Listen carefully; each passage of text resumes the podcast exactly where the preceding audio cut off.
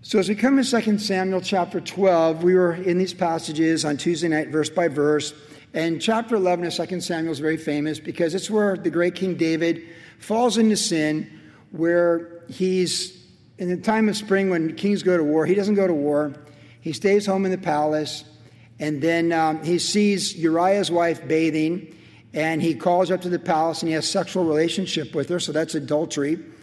And then uh, it's as if he could get away with it. And then she sends notice that she's pregnant. That's a major issue. So he comes up with the idea that Uriah, the, the husband, is Uriah the Hittite. So he's going to bring Uriah home from the battle because he did go to war in the springtime with Joab, and they're besieging and fighting the men of Ammon. And so Uriah gets called home, but he won't go be with his wife intimately. So that presents a problem for David. He's like, oh, my great plan just didn't work. So then he gets him intoxicated, totally stone drunk, and that doesn't work. So he's trying to cover his sin, so that doesn't work. And then he says, well, I have no choice but to have him killed in combat. So it's going from bad to worse, which so often sin is when we don't deal with it. And so he sends a note by Uriah in Uriah's hands. That is his death sentence. It's delivered to Joab. And then Joab sends Uriah to the front of the battle in a besieging the city and Uriah, along with some other brave men of Israel, die in, in that engagement. Joab sends the note back, like, hey, it went down that way, and that's the way it is. And remember, Joab, Joab is ruthless, and he just goes along with whatever's happening. So that's just how it happened. So it's David's secret that Joab somewhat understands, but Joab's the kind of guy that he's just going to do whatever needs to be done. And that's where we left off in chapter 11. As we come to chapter 12, we pick up the text from there. Then the Lord sent Nathan the prophet to David. And he came to him and said to him, There were two men in one city, one rich and the other poor. The rich man had exceedingly many flocks and herds, but the poor man had nothing except one little ewe lamb which he had bought and nourished, and it grew up together with him with his children. It ate of his own food and drank from his own cup and lay in his bosom, and it was like a daughter to him. And a traveler came to the rich man who refused to take from his own flock and from his own herd to prepare one for the wayfaring man who had come to him. But he took the poor man's lamb and prepared it for the man who had come to him. So David's anger was greatly aroused against the man, and he said to Nathan, As the Lord lives, the man who's done this shall surely die, and he shall restore fourfold the lamb, because he did this thing, because he had no pity. Then Nathan said to David, You art the man. Thus says the Lord God of Israel I anointed you king over Israel, and I delivered you from the hand of Saul. I delivered you from the hand of Saul. I gave you your master's house, your master's wives into your keeping, gave you the house of Israel and Judah. And if that had been too little, I would have given you so much more. Why have you despised the commandment of the Lord to do evil in his sight? You have killed Uriah the Hittite with the sword. You have taken his wife to be your wife, have killed him with the sword of the people of Ammon. Now therefore the sword shall never depart from your house, because you have despised me, and have taken the wife of Uriah the Hittite to be your wife. Thus says the Lord Behold, I will raise up adversity against you from your own house, and I will take your wives before you and give them to your neighbor, and he shall lie with your wives in the sight of the sun. For you did it secretly, but I will do this thing before all Israel, before the sun, or like literally in the daytime. So David said to Nathan, I have sinned against the Lord. And Nathan said to David, the Lord has also put away your sin, and you shall not die. However, because by this deed you have given great occasion to the enemies of the Lord to blaspheme, the child also who is to be born to you shall surely die. And then Nathan departed to his own house. Now, the next 10 verses or so, David pleads for the life of the, the child. The child's born. He fasts. The child doesn't make it. The child dies. And so from that, we pick up in verse 24 a couple more bonus verses that shed light on this whole story. So after that happened, after the child died from the adultery with Bathsheba, then David comforted Bathsheba, his wife, and he went into her and lay with her. So obviously, sexual relationship there. So she bore a son, and he called his name Solomon. Now the Lord loved him, and he sent word by the hand of Nathan the prophet. So he called his name Jedediah because of the Lord. And Jedediah means beloved of the Lord. This really is an amazing story most of us are familiar with it, and we're more familiar with it for what stands out the profound level of sin of David, the great man with the heart after God, and how far we can fall and just how bad things can go when we make bad decisions and they become compounded.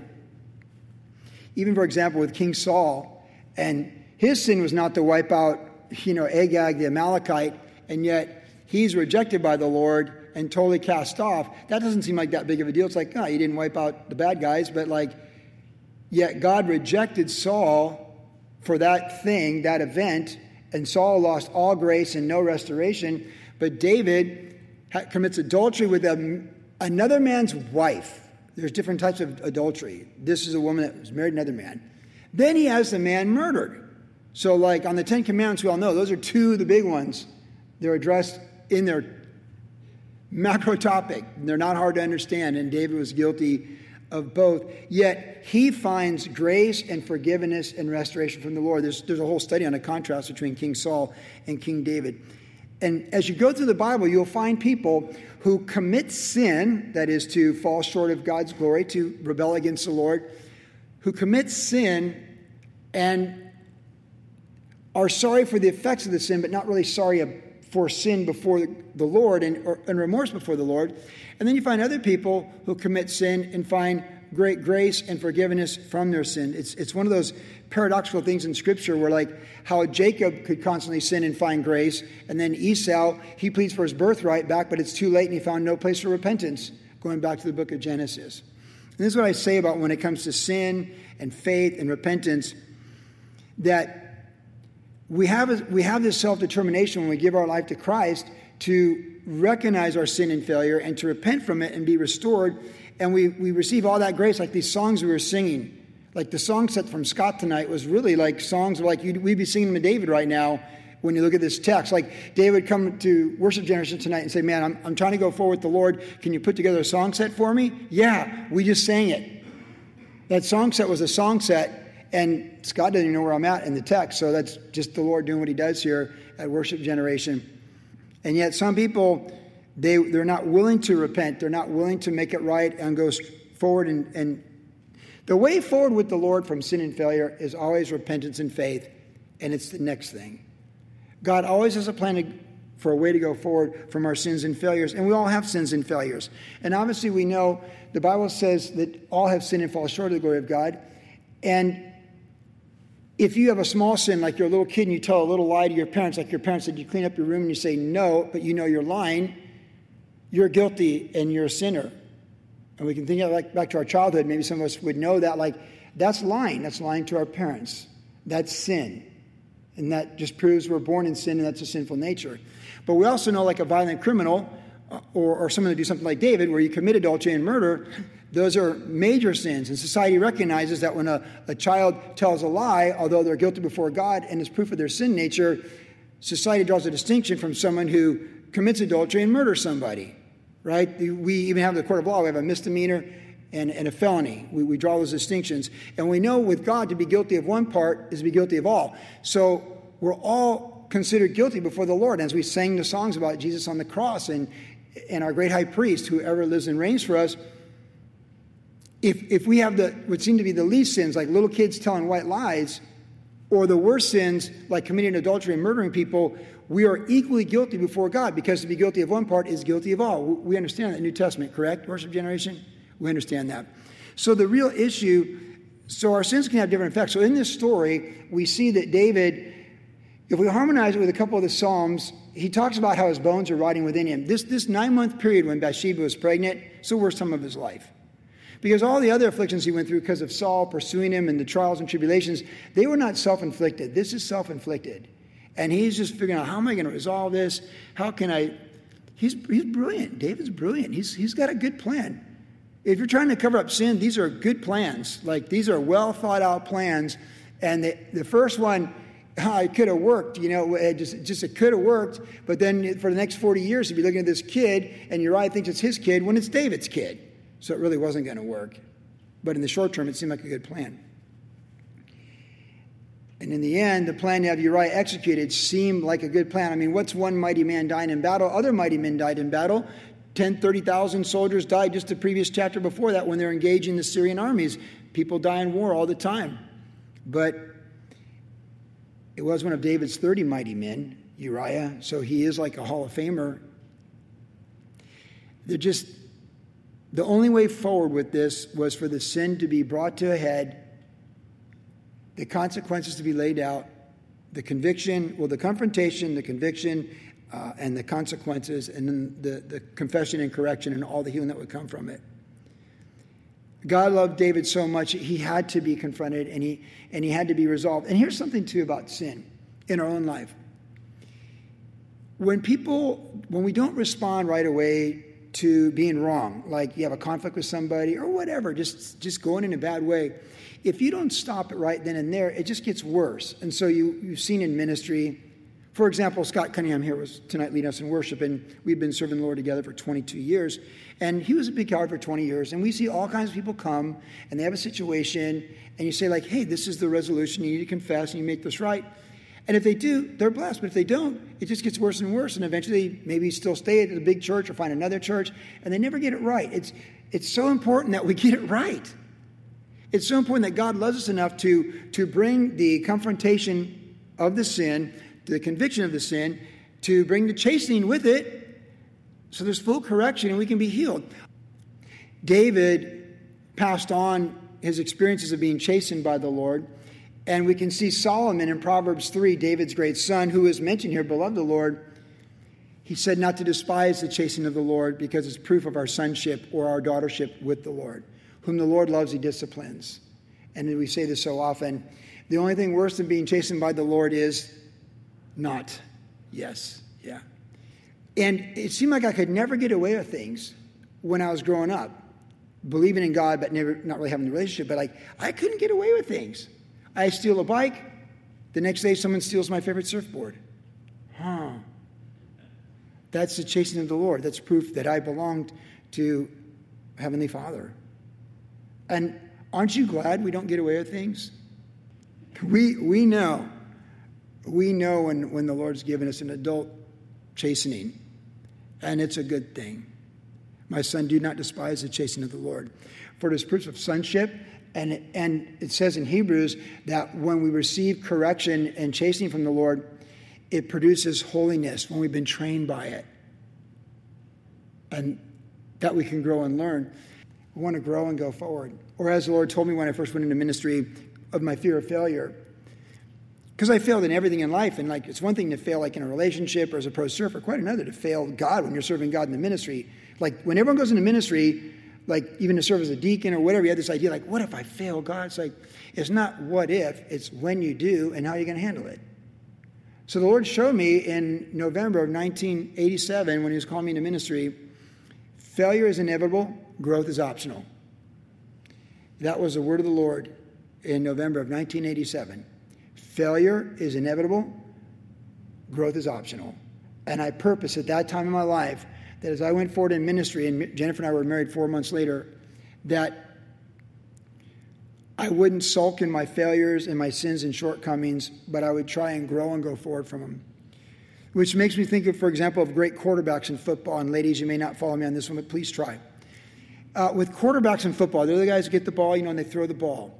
And the mentally tough quarterbacks, the great ones like Tom Brady, the greatest of all quarterbacks, is when they throw an interception, so someone from the other team catches that ball and intercepts it, how you respond to that, especially if it's one of your teammates' fault, shows a lot about you. And so some guys will throw an interception and then they go to the sidelines and they throw their helmet and they kick their water cooler and all this stuff. And they come back to throw another one and they begin to melt down. And they're yelling at the people blocking for them, they're yelling at the wide receiver and it's someone else's fault. And they don't and they just don't get it. But the great ones like Tom Brady or Aaron Rodgers and some of these guys, Tom Brady would throw an interception and they could take it back for a touchdown. And he just walks to the sideline and he's printing out the, he gets like the pictures, like the, you know, like the pictures, the aerial photos from like a drone. And he's, he's immediately looking at the defense, like what happened? Like what, what was the misread there? What, he's, he's looking at what went wrong because he's going to go back out there and he's still trying to win the game. In other words, he didn't check out and quit. He's looking at like what went wrong, what's our adjustments, and let's go forward and let's win this game. Remember the this is St. Tom Brady. They were down 28 to 3 in the Super Bowl, the Falcons, about 10 years ago. And my son-in-law Jacob said, Oh, this game is over. I go, it's never over with Tom Brady and Bill Belichick. And they're going to come out and they can win this game, and they won it. They won that game. When you come back from the 28 to 3 in the Super Bowl, largest deficit ever in a Super Bowl, and he almost did it to the Rams last year in the playoffs. He did the same thing almost. When he's with the Buccaneers. Like that's how we want to be at the Lord. We have failures. We throw interceptions. We make mistakes. We forget the play. But like in Christ Jesus, what we want we want to learn from it and and study the game film or the photos and figure out what it was. And let's not do this again. Because they say insanity is doing the same thing over and over and expecting a different result, right? So let's failure is inevitable, growth is optional. So let's grow and go forward from our mistakes. So in this story, David is confronted by the Lord right up in his grill, as they say, with Nathan. Like, Nathan's his buddy, like, sure, build the temple. Like, Nathan's my bro. Nathan's like, dude, you're the bad guy. You're it. He tells him a story, and David responds like, who's the man? And, and again, it's so interesting because when people are in sin, they so often, we so often critique others for the very thing we're doing. And people get wound tight. And the things that upset them often are the things that they are doing. So David is just wound tight. His bones are drying within him. And then this thing happens with Nathan. He's like, oh, oh, who is the man? And Nathan's like, dude, it's you. Oh. This is the key moment when God's correcting us, when the Holy Spirit says, You're the woman, you're the man.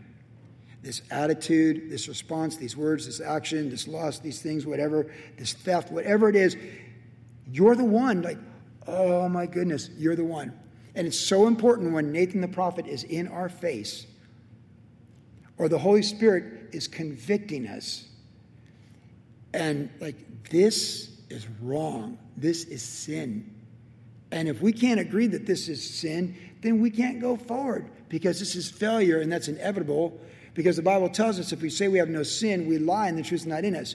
So we're going to have, it's not like we wake up like, oh, let's wreck our life. But as we, as human beings, go forward, we are just a few bad decisions from wrecking our life. So we abide in Christ and we make good decisions and we grow and go forward.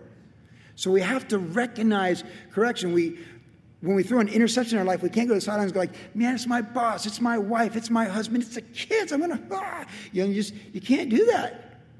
It's the car in that lane. No, just don't take it personal. They're not mad at you. They're just selfish, and they think all four lanes belong to them. They're not out to get you. They didn't get on the 405 like, I'm going to get you. They're just, they're just, it's their world. Don't take it personal. Just, psh, psh, right? Like, just, we need to receive the correction the moment the Lord has given it to us. Through Nathan, the Holy Spirit through Nathan. However, it's coming, reading His Word, the thought, the quiet time where we clear our minds, like, oh my goodness, I need to set that straight. We need to receive it. And it, with that in mind, this whole context, you know, God said, You broke my commandments. He's guilty. God says, There's consequences. You're going to be chastened. And your family's going to be affected. There's short term, long term consequences. And we talk about sin again. Little white lies for the little kids, the sin may not be that far reaching. Adultery and murder as adults, that is very far reaching. So there's consequences. Immediate, the baby's going to die. Long term, your family, the sword's not going to depart from your family. And misdemeanor, felony events in our life, how do we respond? How, what kind of sins they were? We're, most of us are old enough in this room to know it, certain sins will cost you your job, your home, your family, child custody, everything. We are to fear sin and the whole idea of like even going after it. There is one good thing that can come from our failures and our sin is to be humbled by it. If our failures produce humility and humiliation and humility in our hearts, it can work together for good, like Romans 8 says, like we were singing earlier, you make all things work together for good. The song we're singing with Scott. And like, how can anything good come from our sin? Well, believe it or not, because of the blood of Christ, the grace of the Lord, if there's humility on our part in our response and attitude to our failures, God will bring good things from it. He makes beauty from ashes. So David, so he's told the consequences, he's under the conviction. The standard was he violated God's word. And then when it's all said and done, he says in verse 13, I have sinned against the Lord. Just the simple confession, I have sinned against the Lord. Now, our sins affect people, right? Like we are just talking about it. But sin is always first and foremost against the Lord. The Lord's word is the standard. That's why I quote Romans 3 a lot, like God be true and every man a liar. Right, because God's word is true. We see an entire planet trying to change the standard of right and wrong. But we're in this crazy, insane time on planet Earth where, where it's all just muddled together. But Jesus is the same yesterday, today, and forever. And he doesn't change. He is the same yesterday, today, and forever. And his word is absolute. He's exalted it above even his name. It's never going to change. So the standard of right and wrong with sin is going to always be against his word. So if it's sin, like in America, it's like, well, this was sin in 1960, but it's not sin in 2020. Well, yes, it is. This was clear in 1990, but it's not clear at all in 2022. No, yes, it is. God is not a man, as Job said. And God is light, and Him is no moral darkness at all, and there's no shadow of turning. So, sin and confession of sin isn't to please a community of people or the tribes so they don't get canceled or woked or doxxed or something like they do in this generation. Sin is rebellion against God within our soul as a woman or a man before God. And David, when he sinned with Bathsheba, he wrote Psalm 51. So, in the context of what we just read historically in this text, we actually get almost like an epistle. Like when you read a, a letter by Paul and it sheds light on the historical record in the book of Acts, so we have the historical record of 2 Samuel, what happened, but then we have a whole psalm dedicated what happened. So let me read this to you what David said. A psalm of David when Nathan the prophet went to him after he'd gone into Bathsheba. We say, I wonder what David thought. We don't have to wonder what David thought. We have it right here. Have mercy upon me, O God, according to your loving kindness, according to the multitude of your tender mercies. Blot out my transgressions, wash, wash me thoroughly from my iniquity, and cleanse me from my sin. For I acknowledge my transgression, and my sin is always before you. Against you and you only have I sinned and done this evil in your sight, that you may be found just when you speak and blameless when you judge. That is as beautiful as a verse in the entire Bible. That is the man with a heart after God putting forth such profound theology in simplicity and humility in his sins. I'll read again Psalm 51, verse 4. Against you and you only have I sinned. Sin affects human beings horizontally, but their offenses to God vertically. Against you and you only have I sinned and done this evil in your sight, that you may be found just when you speak and blameless when you judge. So, no matter how much people want to remove the boundaries of right and wrong in our society, when we stand before the Lord, when the books are open, there's no, there's no redefining it. It is what it is. He said in verse 5, Before, Behold, I was brought forth in iniquity, and in sin my mother conceived me. That's Romans 3.23. All have sinned. We're born sinners. Behold, you desire truth in inward parts, and in the hidden part you will make me to know wisdom. Purge me with hyssop, and I shall be clean. Wash me, and I shall be whiter than snow. Make me hear joy and gladness, that the bones you've broken may rejoice. See, he was, he was crushed within himself. Hide your face from my sins and blot out all my iniquities. Create in me a clean heart, O God, and renew a steadfast spirit within me. And do not cast me away from your presence, and do not take your Holy Spirit from me.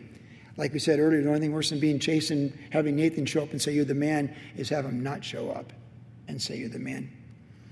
Restore to me, verse 12, the joy of your salvation, and uphold me by your generous spirit. Then I will teach transgressors your ways, and sinners shall be converted to you. Deliver me from the guilt of bloodshed, O God, that the God of my salvation Deliver me from the guilt of my bloodshed, O God, the God of my salvation, and my tongue shall sing aloud of your righteousness. O Lord, open my lips, and my mouth shall show forth your praise. For you do not desire sacrifice. He's, so he's like, it's not about going to church and doing this thing right now, or else I'd give it. You do not delight in burnt offerings. The sacrifices of God are a broken spirit, a broken and contrite heart. These, O God, you will not despise. So, see, David understood that the real issue is to be humble and broken. And it's not about going to church or doing some do good penance or whatever, like 50 Hail Marys or climb this mountain, swim this river, give this money or whatever. No, God owns everything. And He's not a robot, He's not artificial intelligence or an algorithm. God is personal, He's not the Father. And the best thing an earthly father, earthly mother can appreciate from their kids when they do wrong is sincere humility and repentance for their failure. Because that's the beauty of it all when you can comfort them and restore them and, and build them up and help them go forward. Failure is inevitable, growth is optional.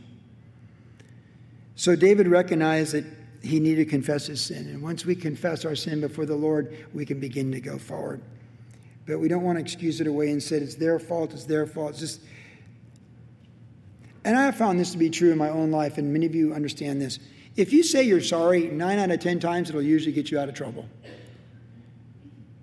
In relationships where things happen and they go wrong, if you are sincerely sorry, you make it right with the Lord, and say to people that were affected, you're sorry, nine out of 10 times you will f- usually find that it'll make it right. Now, one in 10, there's nothing you can do about it. Some people won't live peaceably with you no matter what you do, but you'll know when you get there. Otherwise, be, go find where you can make things right. When Jesus was asked, What do we do to make things right? When John the Baptist was asked, What do we do to make things right? He said, Go do this, go do that, and go do this. And that's part of confession is repentance, is making straight the crooked path or making right things that we can. In David's case here, it was just like humility and receiving it. There's nothing more beautiful than a humble political leader, humble before God and broken before God. Because that woman, that man can be entrusted to lead lots of people in a good way. But there's nothing worse than a proud, arrogant leader who stumbles people in their pride and are deceived by their pride, and even delusional, often in their pride. So it was very good for the nation of Israel that David he made the front page of the Jerusalem National Enquirer for this stuff, but it was still really good for the people that he was truly repentant and it wasn't covered up. So, so, we see the importance of his confession, and he had the second thing that we see in his confession, because our confession, we talked about this earlier, but once we confess, that's that's the way forward. That's the way forward. Once we confess before the Lord, that's the way forward. Because we can't go forward until we confess it. But that's the next thing. That's the that's the next step. That's the next thing is confession. When you're convicted, you're held accountable, confess it, that is the next thing. But then after that, we see the beauty of the Lord because there's self determination to either say we're sorry and repent or not. And God will hold us accountable for it. But then Nathan says there in verse 13, and Nathan said to David, The Lord has put away your sin and you shall not die. The Lord has put away your sin. Isn't the most beautiful thing? That's just another way of saying what we're singing in these songs. Just another way, like Christ's blood on the cross, dying in our place. We, we find forgiveness in Christ. There's no sin other than rejecting Christ that can't be forgiven. The blaspheming of the Holy Spirit is to reject the conviction of the Holy Spirit to confess our sins and be right with God. So, as long as we're willing to confess our sins, we can be made right and can be forgiven. I've told the story in the past, but years ago I received a letter from a guy serving a life sentence for murdering his stepdad when he was 16. And he asked me, I listen to people on the radio, and I've listened to you on the radio, and I'm writing you because I feel like you will tell me the truth. Can I truly find forgiveness for killing my stepdad when I was 16? He was in his 30s at the time. I said, Absolutely. I go, The blood of Jesus Christ covers that sin. You, I wrote him back. I said, You may never be allowed to be back in society because how society treats you is the decisions of the judges of men and women for the betterment of society. But I can guarantee you, in Jesus' name, that you can be forgiven. So far as the east is from the west, so far as He removed our transgressions from us, your sins the Lord has put away. David said, Blessed is the man to whom the Lord does not impute iniquity. Your sins the Lord has put away. See, we were singing earlier about not beating ourselves up and condemning ourselves. When Satan tempts me to despair, was the line in that hymn. And doesn't Satan tempt us to despair? In our failures, he tempts us to despair. When Satan tempts me to despair. And you know, when you sing that song, that hymn, I've been singing that hymn, the body of Christ, for a couple hundred years. I mean, that song, that song, that, that hymn's been around a long time. Think of all the other people that sang that song in their Sunday morning church somewhere, even in different languages. Like, and, and what, the, what they were, how administered to them. When Satan tempts me to despair, we have that great high priest, Jesus Christ. The Lord has put away your sin. That is underlined in my Bible. I should probably highlight, when I, highlight it when I get home. Verse 13 I have sinned against the Lord, part one. Part two, the Lord has put away your sin. Confession is followed by forgiveness and cleansing. And there in 1 John 8 and 9, we're told that if we confess our sins, that God is faithful and just to forgive us. Because we have an advocate with the Father when we fall short, and his name is Jesus Christ. And he ever lives and intercedes for us, like we sang during the worship set. So when Satan tempts us to despair,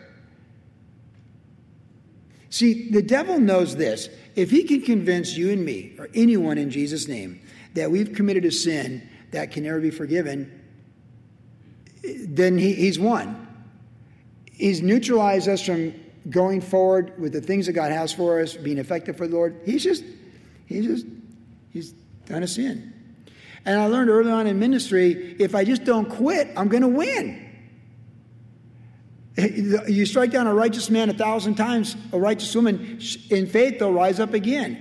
So I just, my theology got really simple after seven years of pastoring on the East Coast. Just get up. Now, some of you are from my timeline and you remember the Rocky movies. The Rocky movies were epic. That was during the peak of my career. Like I watch them over and over and over and over and over again. Eye of the Tiger, you know, but they're like, Rocky, you knock him down, didn't matter if it was Apollo Creed or Drago in the Russian Soviet Union, he gets back up. You get back up. You're like crawling back up. There's one Rocky and Creed's looking like, really? And he's like, Rocky's getting back up. Like, you just got to get back up. We just got to get back up. And you know, as long as we're willing to get up, Jesus is going to lift us up. He's going to lift us up and it's going to take us forward. The way forward is confession and forgiveness. We confess it, He forgives it. We confess it, we don't earn it. We confess it, He gives it. He pronounces it. He pronounces acquittal. He has the authority to forgive. Jesus has the authority to forgive all sin, and He's got the final say. So there's a perfect law with sin. God's law is absolutely perfect. It's perfect. And it, it's immutable and over the universe. But Christ on the cross is the judgment for all the transgressions against that law. And once we're in Christ, our failures are seen in Christ that He paid the price. It's like He paid the price. So the judge goes, guilty. Death, hell, separation, outer darkness, everything. But like we come to Christ, we're saved and we're saved and forgiven, and then we're going forward. It's like, oh, and the devil's every day like, hey, he, he, he did this today. She did this today. And you, you here you're back in the courtroom again. I'm a Father, I'm sorry. I confess it. It's, it's like acquitted. Go forward. The way forward. The way forward is confession, forgiveness, and cleansing. To receive it, we have to receive it. And this, this is very hard for us in the human experience because we like to earn things. Depending on how you're raised, especially like more religious oriented, you want to earn it. Like bad. Well, I was raised Catholic, right? So those that were raised Catholic, when you went to confession, like the priest is over there, you're like, well, this is different. But uh, at least he doesn't know who I am. So like, okay, yeah, and I did this and I did that. And, and they go, now, they, what do they tell you to do? Some of you know, they say like, hey, say 20 Hail Marys, 50 Our Fathers, and, you know, do this and stop doing that.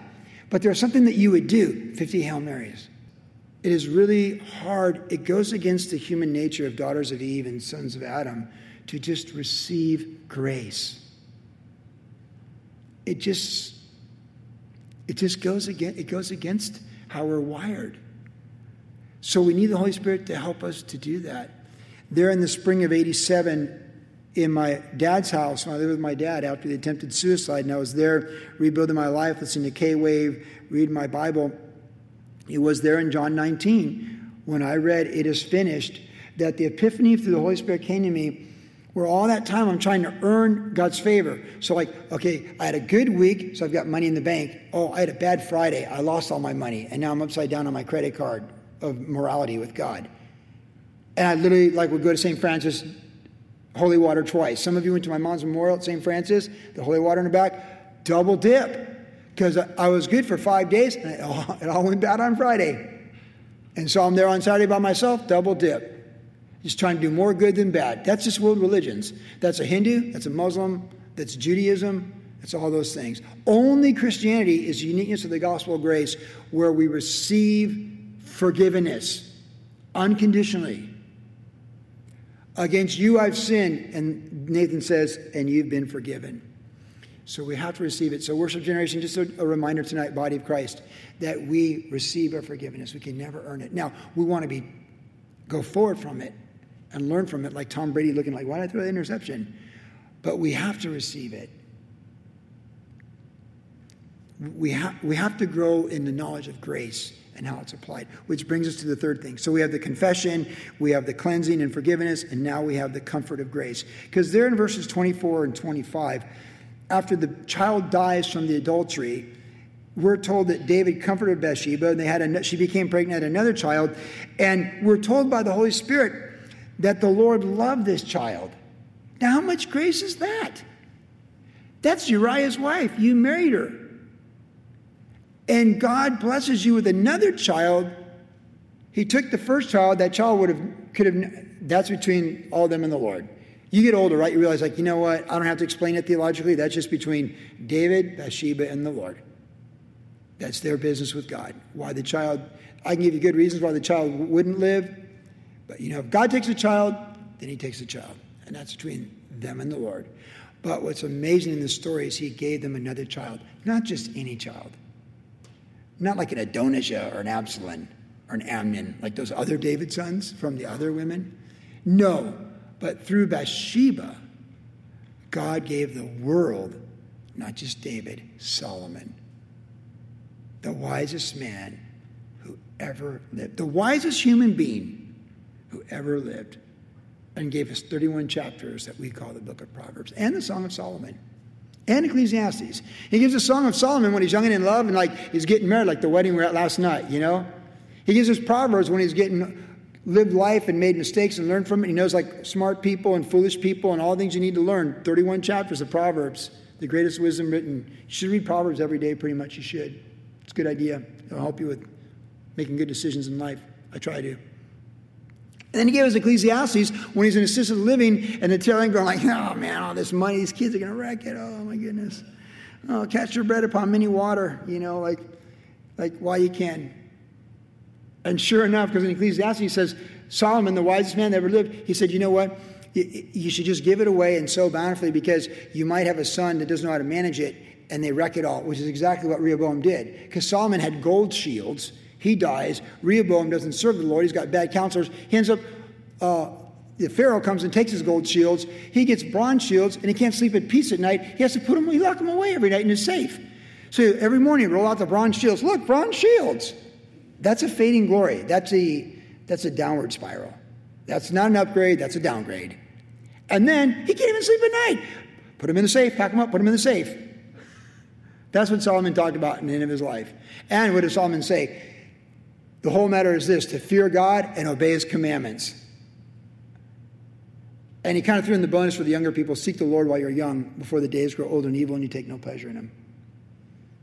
The wisest man that ever lived is the child that God gave to David and Bathsheba. That God ordained to be the next king of Israel. When those promises were made to David that we saw recently about the everlasting kingdom coming from, from him, it would start with Solomon.